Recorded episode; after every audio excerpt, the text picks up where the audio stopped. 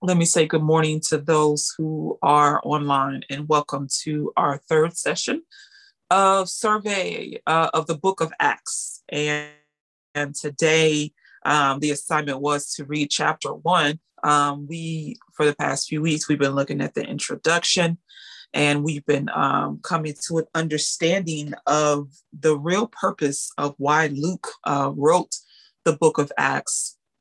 Um, we see it um, right there in scripture and so we are we were talking about how other authors or other writers will would emphasize or highlight other topics such as speaking in tongues or giving of, of the church or or the Holy Spirit or um, Paul's missionary work. They'll they'll highlight those um, topics as being the primary, but we're taking a different approach um, in this book and looking at um, topics that are not really addressed a lot in in, um, in uh, scholars' writings, as far as looking at um, uh, God's continuing saving purposes uh, for His people. That's one main um, primary topic that we will look that we are looking at when it comes to the Book of Acts, and the the second primary topic that we talked about last week was suffering.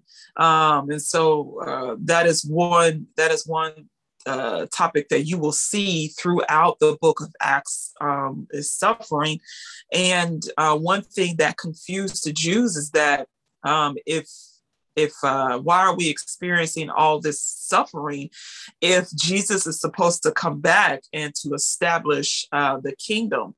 And so they thought that jesus was going to come back in their day and to establish the kingdom uh, and for them to be back in their in their promised land.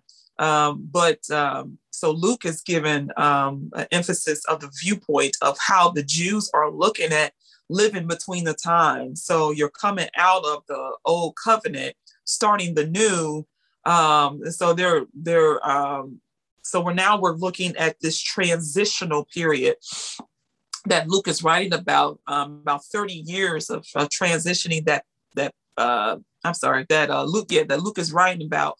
Um, he's writing about um, how they were coming out of the their old customs and old uh, traditions and coming into the new. And so that's that's something that we are we are looking at today, um, talking about living between the times, looking at um, now since Jesus has ascended.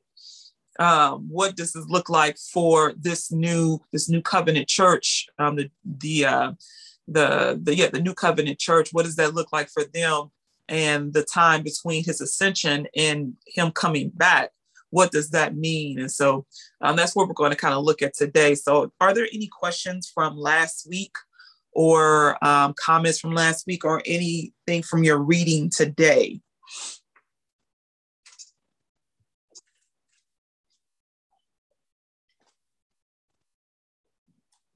No? All right, just want to make sure I afforded you the, the opportunity to ask some questions or comments.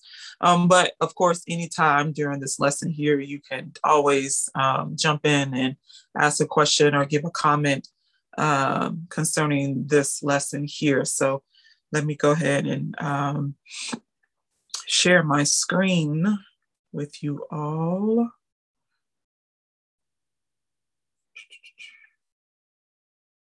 That's lesson four. On lesson three. All right. Um, all right. So today we are um, looking at the uh, living between the times, the kingdom of God. And remember that these PowerPoints are in the Dropbox so you can download and, and follow along.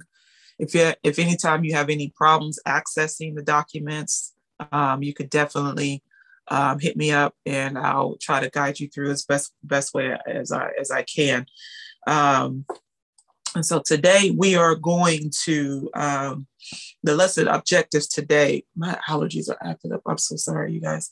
Um, the lesson objectives today is um, to be able to more deeply understand the author's um, intent. Okay, so we've been talking about that for the past uh, few weeks, Luke's intent, and we see it in scripture. Does anybody remember where you can find Luke's intent when it comes to the book of Acts and um, the book of Luke? Where can you find it in scripture?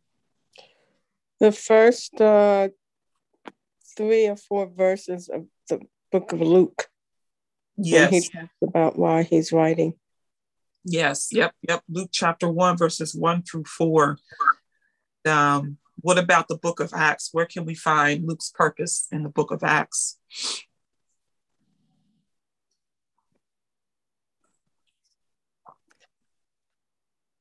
I want to say the first verses again. He talks about in my former volume, I did this, this, this, and this.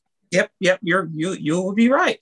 In uh, Acts chapter one, verses one through two, he talks about his purpose and and continuing his his story from from the, the book of Luke. So that's something that we really want to keep in mind is that Luke's intention is outright forth. Um, he, he tells it in his first volume and tells it again in his second volume on why he is writing this orderly account. Um, and so that that's something that we um, uh, must keep in mind on what Luke is trying to achieve. Okay, so we really don't have to speculate um, does anybody remember the audience that he is writing to?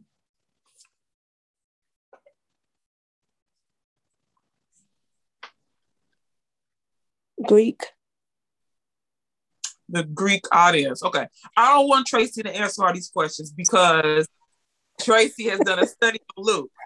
So someone thank you, thank you for your answer, but I want someone else to give me some answers. So who who is Luke writing to? He addresses Theophilus. Theophilus. And what's the theory behind Theophilus? Or who is Theophilus or what or um in his definition of his name, we can determine that because I can't remember right now top of my head exactly, but it's his name could also mean like a group of them as well. So right. it could potentially not just be one person per se. Lovers of God or something like that. Yes. Yep. Yes. That's it, Tammy. Yep. That is one theory that is written to uh, a, a, group of uh, God fears or God lovers. Uh, Tracy emphasized Greek, so they were Greek um, lovers of God. And what's the other theory about Theophilus?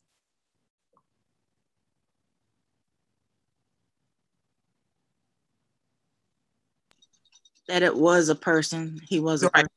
Right. Yeah, that it was an actual person. Named- oh, I thought I said that outright. That was the first thing I thought I said. Okay, I thought I was misinterpreting something. Okay.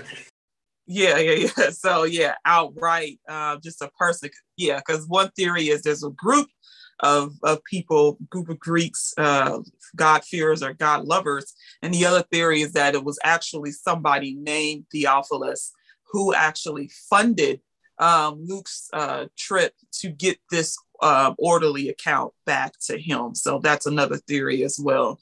So that's that's something that we keep in mind when we're talking about um, the um, his, uh, the original readers. Okay, so um, that's something to to keep in mind there. Um, the next thing that we will look at today is uh, learning more about the biblical concept of kingdom of God. So the kingdom of God is something that we hear all the time, and that you may have in your experience, uh, your church experience, you may have heard this term um, but we're going to go into a deeper understanding or deeper meaning uh, what the Jews thought the kingdom of God was and what the scriptures are saying concerning the kingdom of God.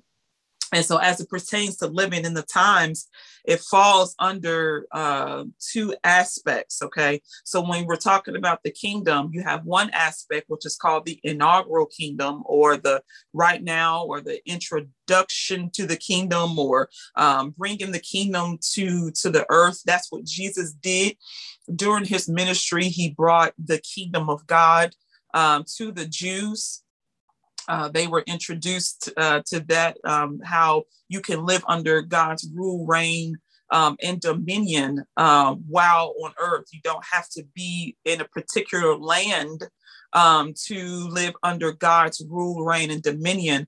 Um, and that was what's going on in, in the Jews' mind that they the kingdom of God, getting back to the kingdom was for them to go back to to Jerusalem and um, to have a Messiah and to to live. Uh, to live with God in in the land.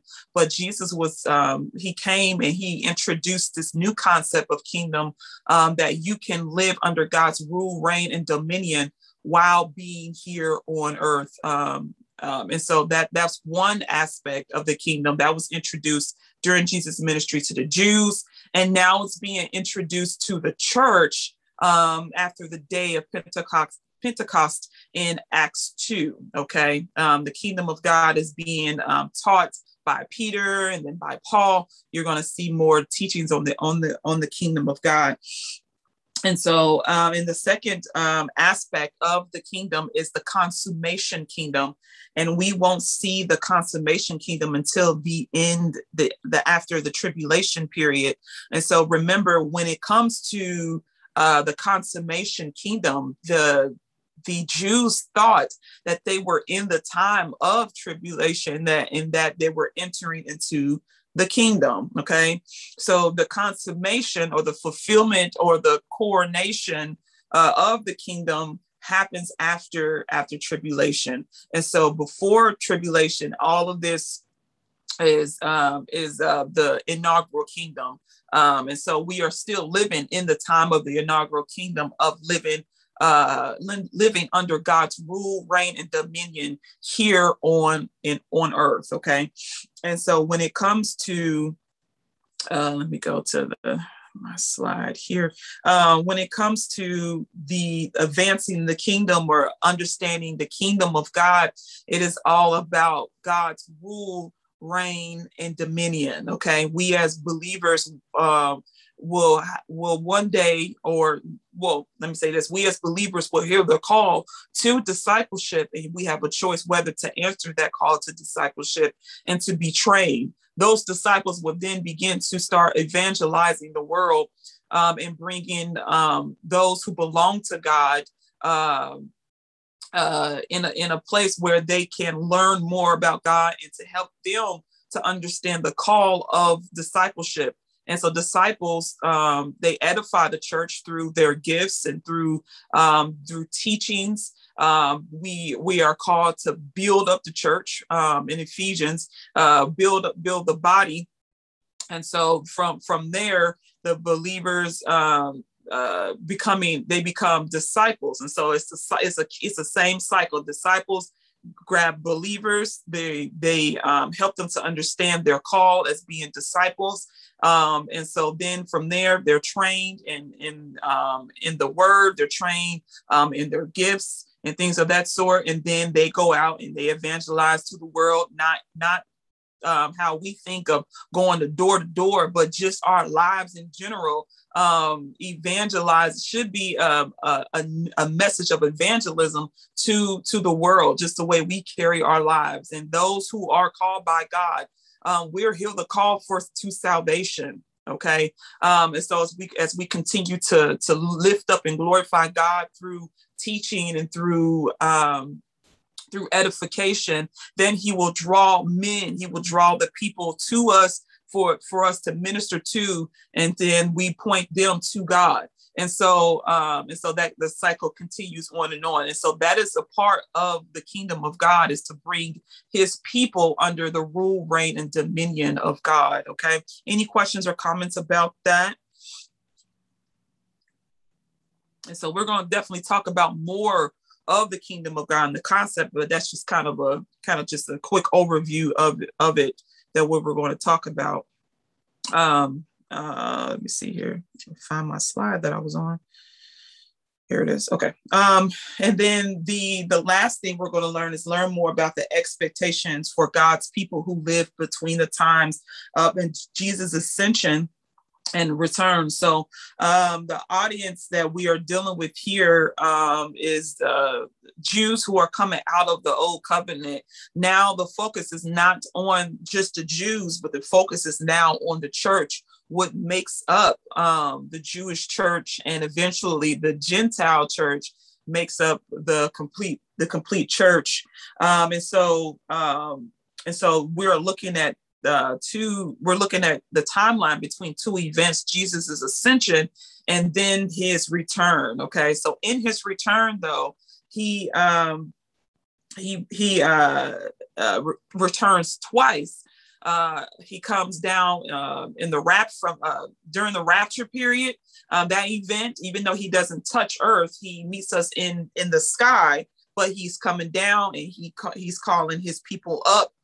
And then the, the second coming of uh, of Jesus Christ will be the glorious return that um, when we after tribulation and um, we are in the Father's house, we come back to earth with Jesus to rule in the millennium. And so that's um, that is the second coming, the second coming of, of Jesus Christ. So there are two returns. One is the rapture, um, in which he doesn't touch earth, but he uh, meets us in the sky. And then the second will be the glorious return after we spend time in the Father's, Father's house through um, through tribulation. We come back into rule, reign, on earth with with uh with Jesus. Okay. And so um go ahead. I just I just quickened violently. That's all. It, it, it deserves a violent quickening right there.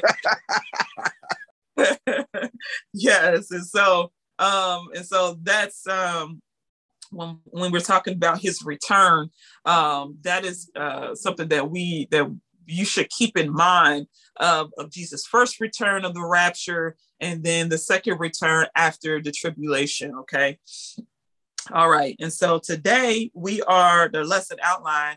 Of course, it's chapter one, and chapter one was a very uh, it's a very long chapter, so we'll probably break that up um, in two weeks. And so, um, so today we're going to talk about the sovereignty of God and the kingdom of God uh actually the sovereignty of god. And then next week we'll probably touch on the kingdom the kingdom of god and the, the continuing reign of the lord jesus christ. We might not touch on the suffering. Um so if when you're when you're doing when you're doing your reading definitely take notes. Um uh especially if things because i'm not going to cover everything in this book. So it's your responsibility to do the reading if you have any questions or comments on um, things that I might not touch, um, you definitely want to jot those things down and ask those questions in, in class, and uh, maybe we can touch on them. But um, but we're going to talk about the sovereignty of God. Next week, we'll touch on the kingdom of God and the continuing reign. And we may touch on suffering, but um, it depends on how time goes. We might not touch touch on it. Okay. So, any questions or comments so far? All right, good. All right, let's go to the first slide here. It says, At his ascension, the disciples asked him about the time uh, when he would restore the kingdom to Israel. And his memorial um, uh, it's in his memorial response of uncertainty, he commanded them to be my witnesses.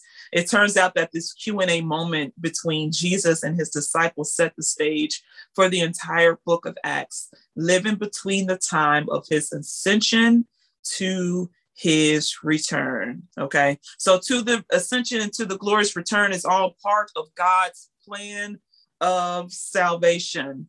Um, let me see here. Oh, yep, I have that. Good. Um, so in Acts chapter 1, uh, verses 9 through 11, um, we see it says that when he had said these things as they were looking on, he was lifted up and a cloud took him out of their sight.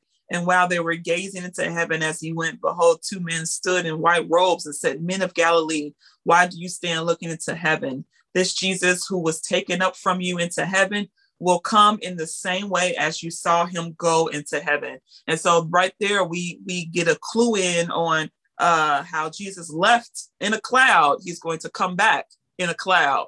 Um and so um and so that that right there lets us know what the what the rapture uh will look like. Jesus Christ coming down um in a cloud meeting us in the air okay um and so let's see here so uh, and during this moment here in chapter in chapter one is the moment of ascension. And so um, as they were looking and gazing does anybody remember how many disciples uh, were at this event watching jesus leave the earth?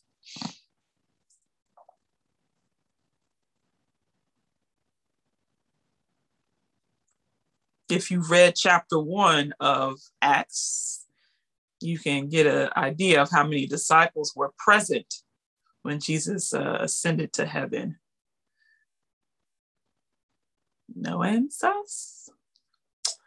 There were, um, according to Acts chapter 1, verse 15, there were 120 disciples present um, when Jesus ascended to heaven. And in that number there um, included Mary, um, include, and included his family members as well, um, his brothers. Um, it says it in, in that verse there. And that right there is something to really think about. Remember, when Jesus started his ministry, his family did not believe that he was the Messiah. They thought that he was crazy.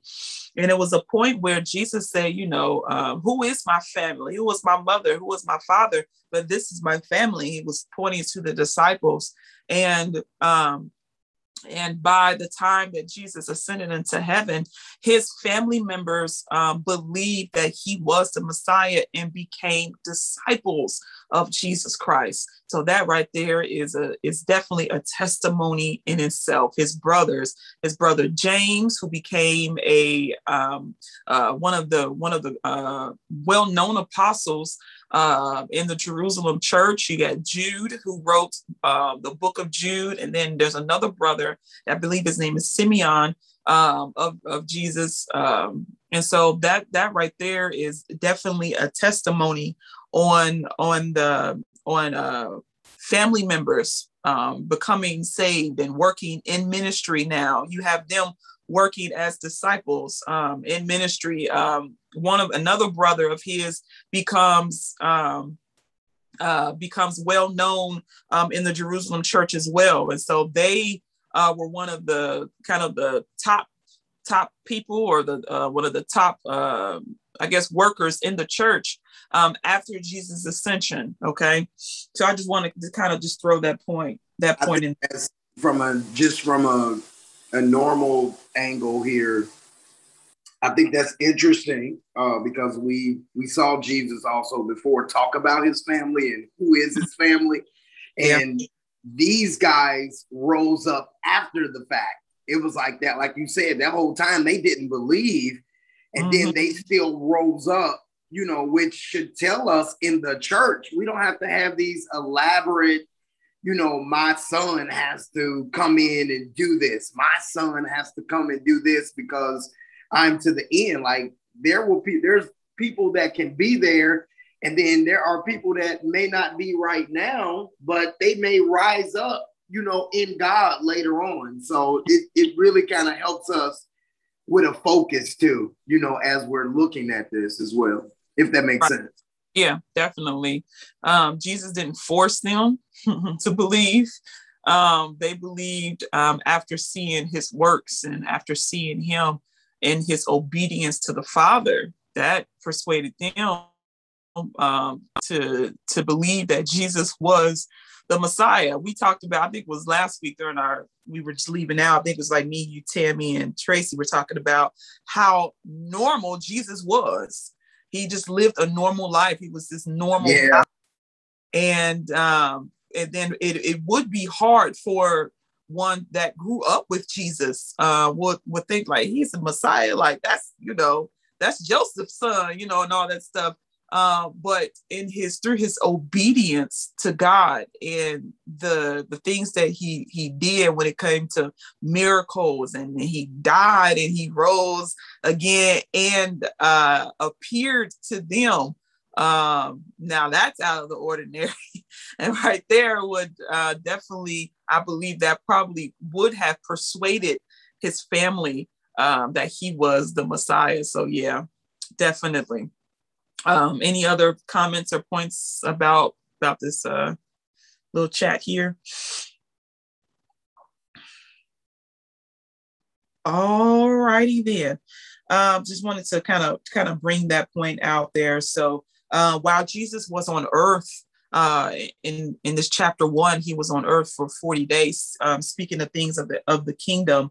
Um, and we see even until his last day on earth, um, he was speaking of the kingdom. And we still get that same thing when we look at Paul's life um, when it came to the end of his life or when he was um, in prison in chapter 28 of Acts, he was still speaking and teaching and proclaiming the kingdom of God. Okay. And so that that kind of gives us that that mission or that mindset that um, our goal should be always to proclaim the kingdom of God, no matter what situation or circumstance that you may be in our goal should always be to proclaim um, the kingdom of God. And to, um, as we look in this lesson here, we uh, want to keep the mindset uh, of, of Luke's intended purpose is to um, show God's saving grace and also to uh, show uh, the kingdom of God. So remember on page 17, we talked about last week the, the theological theme uh, uh, framework um, of, of the book of Acts is to show what the kingdom looks like now that Christ has ascended um, into heaven and to uh, emphasize, like I said, the saving purposes. Okay. So in your book, if you go to page 29, um, in the beginning of this this chapter here, I believe it's 29, um, is the beginning of your of your chap uh, chapter one um, and living between the times, the kingdom of God. Uh, let's read this first paragraph. It says, We have seen that Luke primarily wrote Acts to provide assurance to, um, to his readers uh, concerning the purposes and the plan of God. This, in addition uh, to the likelihood that he is aiming to highlight the continuing story okay, of the fulfillment of God's promises for his people, indicates that we should primarily look uh, primary what uh, we should look primarily for what Luke is saying about God and his purposes in Luke, um, and how this may provide reassurance for the readers. So, uh, the continuing story that's something that we really want to keep in mind. Um, it's God's continuing story of, of, of salvation, um, his plan of salvation. Okay. Um, and so when we're looking at God's plan of salvation um, in context, it is told to, through, for, and by the Jews. Okay. Um, and so um, there's no point in scripture that kind of uh, veers off of that is always um, the, the ones who are first, of course, is the Jews. And so the story of God's salvation is told through through the uh, Jewish perspective. Okay. And so um, that's something to, to really keep keep in mind here when we're looking at um, God's plan of salvation, how it started, and now we're coming into that point of transitioning um, to opening the door of salvation to to to uh, the Gentiles as well. Okay. Um, so uh, Luke, right now in his uh, mission, he is writing about the first 30 years of of the apostolic period. Um, and um, uh, the apostolic period took over, uh, it was 70 years, but Luke is writing about 30 years um, during this time here. And if we ever wanted to go even further and to learn about the political, the um, economic, the social um, uh, conditions that were going on during that time, we would definitely look at outside resources such as like uh, Philo, or Josephus. I'm sorry, not Philo, but Josephus. He gives us um, a background on uh, what went on during that time, and also another author. Um, his name is Hegesippus. So if we want to learn about what affected um, the the writings of of this time and the the uh, conditions that were going on um, during this time, like I said, it's always good to look at historical content because it will help you to understand the context of scripture. Okay, so I just wanted to kind of throw throw that point in there. Um, and so um, going back to page 29, uh, picking up, it says, thus the reader will continue this, the discussion of the last chapter by focusing what Luke says about the outworkings of God's purpose with the treatment of the sovereignty of God, the kingdom of God, the reign of Christ, and the spread of the word in the midst of opposition. We will see that Luke is drawing attention to the continued outworking of God's saving purpose, specifically in the inaugurated kingdom of God through the reign of the Lord Jesus. It is within this framework that Luke wants his readers to see his account of the unstoppable spread of the word and, and the strengthening of local churches in the midst of persecution and opposition. Okay. So when it came to the fact of um, Jews wanting someone to save them, what did the Jews or who did the Jews have in mind for for them for for them to be saved? Who did they want to save them? That's a question. Who do they want for for uh, to save them? I'm not. I'm not sure I understand the question. I feel like it's a trick question or something, so I might be analyzing it wrong. uh, so the Jews um, were in a state, like I said, uh, they they wanted to to be saved and they wanted to reestablish the kingdom. Who were they looking for to do that? They were looking for God to do it, but they were looking for a king, like a military type king, though, right? Yeah. Yeah, yeah, that's that's right. You hit it right on right on the head. It was oh, looking. I'm like, right. So they were looking for God to save them through a Messiah, and that Messiah looked like, uh, like you said, a military person. Um, uh, they had two two thoughts of the Messiah. That that Messiah had to be a military um, person and also um, like you said, the king or a priestly a priestly role, um, a monarchy role, I should say, um, not priestly, but monarchy role um, of being a king as well. And so that's something that um, we we definitely should should keep in mind that they look for the Messiah to be someone like Moses. Okay, how God worked behind the scenes through Moses and came into and brought them out of the land of Egypt and brought them into the promised land. They were looking for for someone like that, okay? Um, and so they had no problem that Jesus saying that he was the Messiah. The problem that they had was that Jesus saying that he was God. That's the problem they had. He said in his um in uh in the scripture in the book of John, he said, I and the Father are one and they're like, "What?" And so, um, and so that's that's one thing that that um, that the Jews really had a problem with uh, when it came when it came to Jesus. Um, they were looking for this political figure, this another Moses to lead them out. They didn't expect for this Messiah to claim that he was God. Okay. And this is why, and, and this is my thought when you said that that whole thought of call, even calling him the Son of God. Mm-hmm. Uh, and when when they when a Jew would even declare like he really is the Son of God, like that was big for them because yeah. they came out of what was traditionally thought and taught and acknowledged him. You know what I mean? As being one with God. That's serious. You know right. what I mean? So yeah. Definitely, definitely. Yep. Um Yep, that's good. So let's let's go here real quick. This kind of leads us into our our next kind of question here. Um, when we're talking about um, Jesus being the Son of God, and um, it says by sovereignty, the Bible is declaring that as Creator, God has um, God has no peers.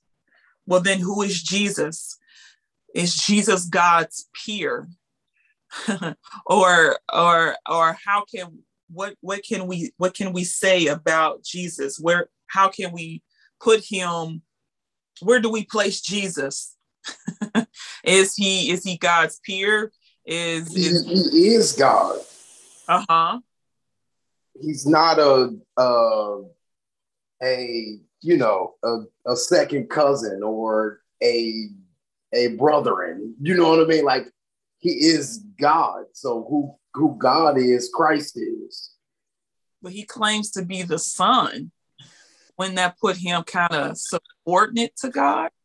Right, but when I was researching that term, that mm-hmm. that term didn't well, I guess I can see how that thought will come because it made him equal with God uh-huh. in that term of the term that was used. But I thought in their thinking of it being equal to God, it made him with God or be God. And that was also a big problem with them, I thought, in that terminology of using the word and son of God. Mm-hmm. That makes sense. Okay. Uh, anybody else want to give their thoughts about that? Just a question I'm throwing out there for for convo sake. Yeah, I think son can mean of whatever you're referring to. I'm a son of something or a daughter of something. Mm-hmm. So I don't I don't think it meant he was separate from God, but he is of God. That's all I'm trying. I want y'all to to think like, okay, if he's saying that he is the son of God, does that make Jesus subordinate to God? Could it be because um, he came through uh, the woman Mary? Mm-hmm. Um, meaning he came through as a babe. Um, I don't know. I, I, I don't know. I was trying to put it into words, but it's not working. Okay. I go. I'm going to. Uh, I was right there where Latoya was, okay.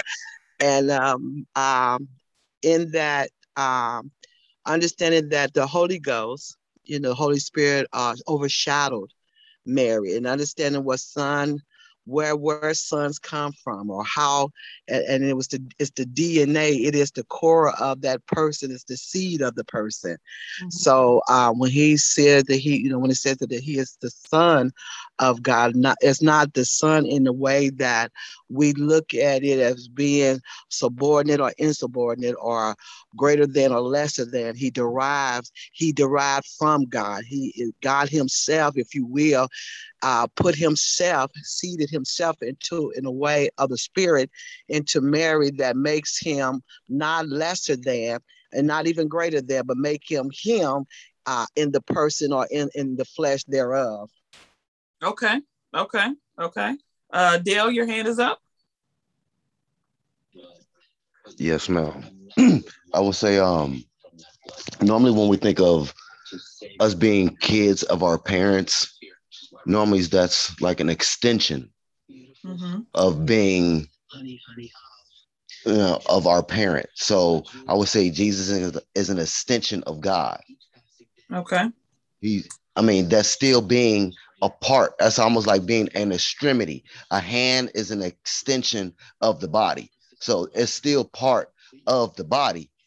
Mm-hmm. So I would say that's he's saying that he's an extension, almost like an arm, and he was being almost being reached out or being let out to the people, basically, oh. almost. Okay. Is the way I kind of see it. Okay. Okay. You better preach, Dale. You better preach. Okay, I see. I see. Um, I think Tammy, go ahead. Um, Jesus is God in a different form. Okay. Uh, just like water can exist with as steam or ice or water. Um, it's God in a different form. So I guess the Son of God would be saying like it's God existing as in a different form. Um, that's what I am. Okay. Okay. Anybody else want to? I got me? something. I got right. something. Okay. So, um, I kind of agree with a, a lot of what a lot of people have said, but I, I think I feel also that Jesus, um, him being the son, you know, there is a there is a like a hierarchy in that like God is the father and he is the son. He is an extension of God. He is uh, like Tammy said, like a um, God in you know another form as well. But I think for me, I go back to when um, Jesus was on the mount and he was praying to God and mm-hmm. he was asking God will you please take this cup from me? But God told him that this was the assignment that he had already anyway, and he and he had to be obedient to to the assignment God put on him as the son of God, you know. So to me, it seems like, you know, there is a there is a you know a, a sonship, if you will. You know, God is the father and He is the son. That's kind of how I see it. Okay. Okay. Anybody else want to chime in? Now your question was yeah, Lindsay, I think you brought me back back to the the beginning, like um, which I believe was Dale's point that um, and uh, Toya's point that in his humanity, he was a son of God. So in his humanity, he was modeling um, obedience to God. Um, so I, I think your point about the the scene in the garden is bringing me back to that kind of thinking that you know in his humanity he was um, serving God and obedient to God. So, in your question, you asked about does this make Jesus subordinate to God or whatnot? And I think that's the part to where when I was trying to conclude that Jesus and, and I think the Jews' biggest argument was was he making himself equal with God on mm-hmm. God's level or God's rank? Because these are the same people that also saw the heaven open and, and God said, This is my son in whom I am well pleased. You get what I'm saying? So mm-hmm. I think that was the, the biggest struggle is that he was just equal with God and Jesus was making himself on God's level. And I think we know where Christ was coming from that, but I'm not quite sure. Well, not even that. At the end of the day, because he is God, he was equal with God because he was God. He is God. So it's not about him being greater or lesser because he is. Okay. Okay. Um, let's see here. Oh, I have some more hands here. Let's see. Trish, go ahead, and then uh, uh, Sharon, and then Renee. So Trish, go ahead.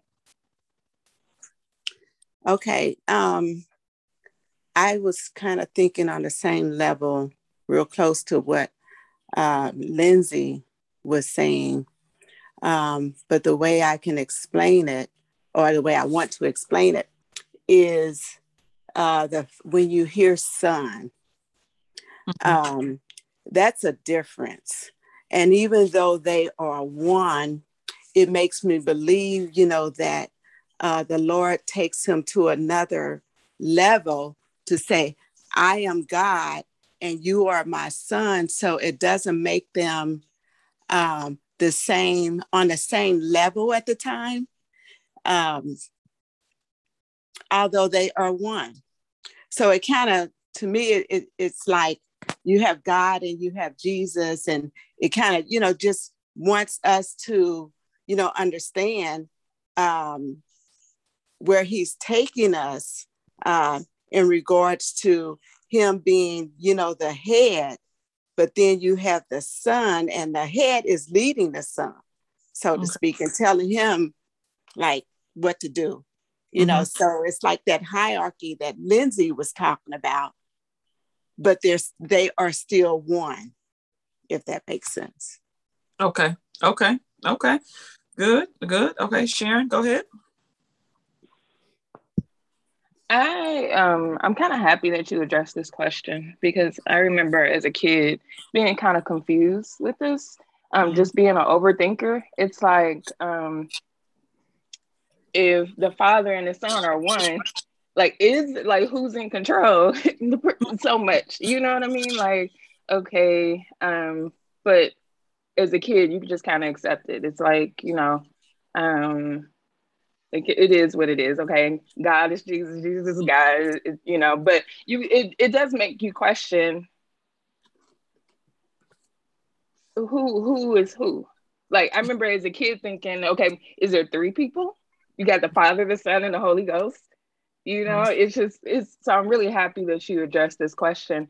Um, but just thinking to the different points of views that were um, addressed, I think, um, and just in my thinking, that um, um, there was an extension of, you know, you have the same um, power and the same, um, but there's Jesus just an extension of the Father. Mm-hmm. But I'm I'm really curious to see what your answer is. so I'm waiting on that. all right, all right, all right, all right. Uh, Renee, go ahead. Okay, um, I'm in agreement just about with everybody. I am thinking that as um, God, the Father, and the Holy Ghost are all one, but when God sent himself in human form as Jesus Christ, and this is kind of a question, um, this enabled him to walk on the earth as man. Mm-hmm. And when he was on the earth, even though he was able to perform all the miracles and everything, he wasn't he limited because he could only be at one place at one time where God is everywhere. And so that's, in my opinion, why God was able to instruct him um, so he had to have a slightly lower rank. And mm-hmm. God left um, to go back into heaven so that he could leave the Holy Spirit to dwell within everybody. So, everyone, I guess, all believers. So, that was if he would have stayed here, he could only be in certain places at certain times because he was in human form. Mm-hmm. Um, so that's kind of how I'm looking at uh, if people think he's a peer or a subordinate, he was limited as a human, even though he was God. Um, God had to instruct him, and then when he left, then that that gave everybody an opportunity, whether you're, you know, here in the United States or down here in Florida versus Cincinnati or anywhere. God dwells within all of us through the Holy Spirit. Yeah. Yep. Yep. Yep. Thank you. And, and oh, go ahead. Sorry. No, go ahead. Um, go ahead. Is it? I think it's in one of the Peters. Um, that phrase of you know God, you know Jesus did not believe that equality with God was something not to be grasped, but he emptied himself. That's the um, scripture that I'm looking at. It's in Philippians, I think. Philippians, yeah. Philippians uh, too. Yeah. So, yeah. That's so, yeah. He's yeah. Yeah. So, yeah. Guys, so, heading towards that direction, and I really wanted somebody to give me some scripture because we got all these theories in mind what we think, but I wanted to push you all even yes. further to give me some scripture, and that was one of my scriptures. Uh, you said Philippians. Someone go ahead and read it. Philippians 2. Uh huh. Starting at verse 6, it says, Who existing in the form of God did not consider equality with God something to be grasped, but emptied himself, taking the form of a servant, being made in human likeness, and being found in appearance as a man, he humbled himself and became obedient to death, even death on the cross. Yes. And so I think everyone was pretty much saying that how he was a uh, God extended himself, or Jesus was an extension of himself. But I want for you guys to start qualifying your answers with scripture. And that is one good scripture right there that he emptied himself of, of his power of power and sovereignty he of, of his his sovereignty he emptied that out and became subordinate he became uh, uh subject to god. And like renee was saying he he he was limited on earth and there were certain things that he could do and there's certain things that he could not do. But at the same time he was god but in the earthly form he had his limitations Okay, so I think everyone was pointing towards that in their responses. I love the fact that everyone had the same, everybody was under the same umbrella, but they had different responses. But I want to push you all to start qualifying your answers with scripture. And another scripture that I want for you all to consider. We talked about this one in Bible classes that uh, when when Paul was talking about Jesus, he said he is the image of the invisible God. So there, right there, shows us that Jesus is God, the firstborn of all creation. Okay, um, and um, for all things were created in heaven and earth, visible and invisible, where the thrones of dominions, rules, and authorities, all things were created through him and for him. So, so that's something also another scripture that we can use to qualify our statement as Jesus and God and the Holy Spirit being being as one. There are more scriptures, but I, those, these are the scriptures that I kind of just pulled out there. So you guys did good. It was not a trick question. I just uh, wanted to see where you guys were um, as far as your thinking. So everybody's kind of on that same path but now to qualify your statements with scripture, um, we'll definitely look at more scripture uh, to kind of qualify the answer even more. But um, you guys are on the right path. So you guys should feel, you know, give God glory for that one. give God glory for that one. Um, and I think there was another scripture that um, that one the one that I wanted to use uh, is as far as how the Jews view God. Um, that um, that the Jews view God as the Lord being one. They knew nothing about um, the the Son or or the Holy Spirit, um, but if because that was revelation that God did not give them at that time. They got the revelation of of um, of uh, Jesus. Um, uh, God as Jesus, the Christ, um, in the in the uh, in the New Testament, kind of further further along, and of course the Holy Spirit. Um, you get re- uh, revelation about that in the the New Testament scriptures as well. And so the Jews were at a place where they didn't know that God uh, expressed himself um, in in um, there were two other godheads that ex- that existed during that time god god uh, the son and then god the holy spirit okay um, and so when jesus came and says the the father and i are one that's more that's adding now you're now you're getting more revelation jesus is giving more revelation like okay the lord is one but i'm gonna tell you right now the father and i are one as well so you see how how revelation is being built uh, throughout scripture there. And so that's something to really keep in mind. Um, the Jews could not understand or could not fathom. Um, it wasn't, uh, I guess, good for them at that moment to understand as Jesus, as uh, God being um, uh, expressed in, in uh, three Godheads, because then they will think that to be polytheism. And that was abhorrent and blasphemous polytheism. So because they have prided themselves um, as being a um, have being a religion that only has one God. Okay, and so that's something to uh, to really keep in mind too. That the Jews only had limited understanding about God. But as time goes on, you see God begins to reveal himself even more. And he expressed himself and um, he allowed the the second Godhead to be uh, to be birthed or to to be revealed in Scripture, and that's his that's the Son, and then the Son revealed the third Godhead, which is the Holy Spirit, and so um, so definitely um, so yeah, that's something that you know we just want to keep building on as far as just our understanding of the Trinity um, for God being the triune God and, and things of that. So um, I pray that that little exercise there was kind of a, a blessing uh, for you all to to kind of you hear it all the time but now uh, we are being pushed as disciples to build upon that and to start qualifying your answer okay um go ahead so but holy spirit like in, the jews did acknowledge Holy Spirit as Ruach, or however you say that, Ruach. No, but they did not have an understanding of the Holy Spirit, though. Okay. They didn't. As far as it was the breath now, of the Holy Spirit operates in new in the new covenant. Was right, yeah.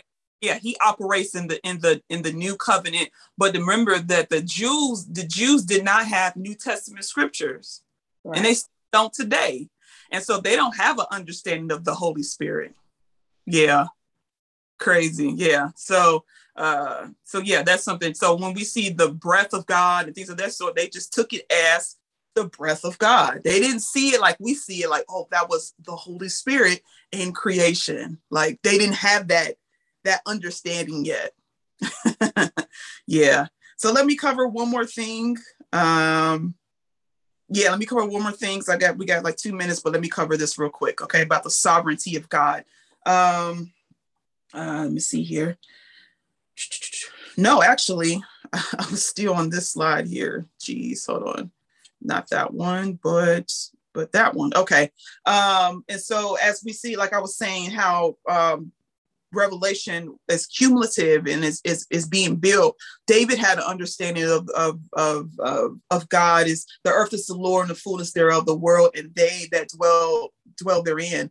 And so they he had a um, limited understanding of of God. Um, he had limited revelation of who God was. Okay, but then when we look in the in the book of John, we see that not only um, not only the uh, the earth belongs to the Lord, but the earth belongs to Jesus as well. Um, in the beginning was the Word. The Word was with God. The Word was with uh, was God, and in in Him, you know. And then he begins to talk about how Jesus is one of uh, the creators. Okay, and so that is another uh, that is another um, uh, aspect as we see um, in, in scripture. Like you will see uh, when it comes to certain when it comes to a lot of things in scripture you will see uh, for instance like for creation we see that god was the creator but then you'll see in scripture that says jesus was the creator and then you'll see in another place that says the holy spirit was the creator okay and so um, and so, one thing that we will learn as we continue to build and to grow our capacity, especially when we get to the point of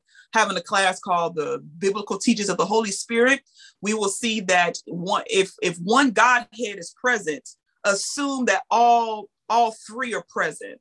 And so, in the creation, we see God in the beginning of times, but assume that all three of them were uh, existing during that time there. When it comes to Jesus' death um, there's scripture that says that God raised him from the dead. Other scripture that says the Holy Spirit raised him from the dead. You'll see all three present um, in scripture somehow. Um, that, that that's um, when we get deeper in the triune of God, you'll see all um, three Godheads um, expressing themselves um, with the same with the same event, but you see it in different places in scripture that that kind of talks about that. Um, and so um, you see here in the slide, it says, in the end, God was depicted as being the sovereign God. As sovereign God, he has put his purpose and plan of salvation in place before the foundation of the world. Could it be that Luke intended to tell the story of God's continuous plan of salvation through his people, Israel first, and ultimately uh, through through uh, through his church? And so um, his sovereignty topic um, is brought up in the light of salvation. Okay. Um, and so when we begin, now we're going to be looking at, um, not this week because we're, we're way over time now. We're going to be looking at the sovereign, the sovereignty of God and looking at um, some, some scriptures that really um, uh, express his, his, his sovereignty. Okay. So I, am gonna stop right here because I don't want to um, jump and um, start start a new topic as far as his sovereignty. But uh, I think we had a really good discussion as far as understanding the tr- the triune God and understanding the the lordship and things of that sort. So, are there any questions or comments um, about anything that we talked or anything that you read? I put it in the chat, but I just wanted to take a moment and just praise God for his sovereignty. I just think it's so amazing that God basically gave up of himself. He mm-hmm. basically the mission to himself. And I I just think of the words uh pastor uses, God is a bad God because he you know what I'm saying? Like it just goes to show how awesome he is. Mm-hmm. Um, that he did that for himself uh, or to himself so that to to save us. Yeah. Mm-hmm. To save people to to better reveal himself to people because it's like we just weren't getting it and so like you said it was just progressive his progressive nature um that just really makes him just amazing. Like, and when it talks about worshiping God in spirit and in truth, like now we can, you know, dive deeper um, in our worship and our obedience to God because we know we are learning who He really is. Mm-hmm. Yep, yep. Thank you for that. I totally, totally agree with that. Um, anybody else have any comments or or um, questions? Okay, I know. As you see, we didn't really get that far in the reading. We kind of got to to the introductory part of chapter one. Um, we didn't really talk about the sovereignty of God, but we're going to definitely hit on that, and then we'll talk about the kingdom of God. So I might have to make this uh, a set of two parts, maybe three. So we'll see um, how how that goes there. Um, but if there are any cl- other comments or questions, I'll go ahead and pray out here. Um, Father God, we thank you for this day. Thank you, oh God, that we can come together and to uh, discuss and to and to praise you, Father. Uh, thank you, oh God, for your divinity, just being uh, a holy and righteous God that you are. Thank you, oh God, for uh, you expressing yourself um, through um, the Godhead, um, God the Son, and God the Holy Spirit, Father. For there are many of those who claim to be the Son. There were many that claim to be the Holy Spirit, but we are we have the faith and we believe that um, we are serving the true uh, Elohim. Uh, we are we are serving uh, the true Messiah, Jesus the Christ, and we're, we're uh, serving uh, uh, God, the Holy Spirit. And so, God, we thank you um, that your illumin that for your illumination for us to understand how everything fits into play, Father, and that as we continue to build, as we continue to grow, Father, um, you will give us the understanding. So I pray, God, in our study time that we won't um, feel discouraged or feel weary, God. Uh, but God, you shall strengthen us, God, um, uh, in our in our good works and things that we do, God, um, to to know more about you, Father. So, God, I, I pray for those who are online and those who couldn't make it, and I pray that we continue to um, be uh, students of your word. So, God, we give you all the praise, glory, and honor in Jesus' name. Amen. Thank you all, and um, I'll see you all next week. Wonderful class. Everybody have a blessed week. Thank you. You too. Thank you.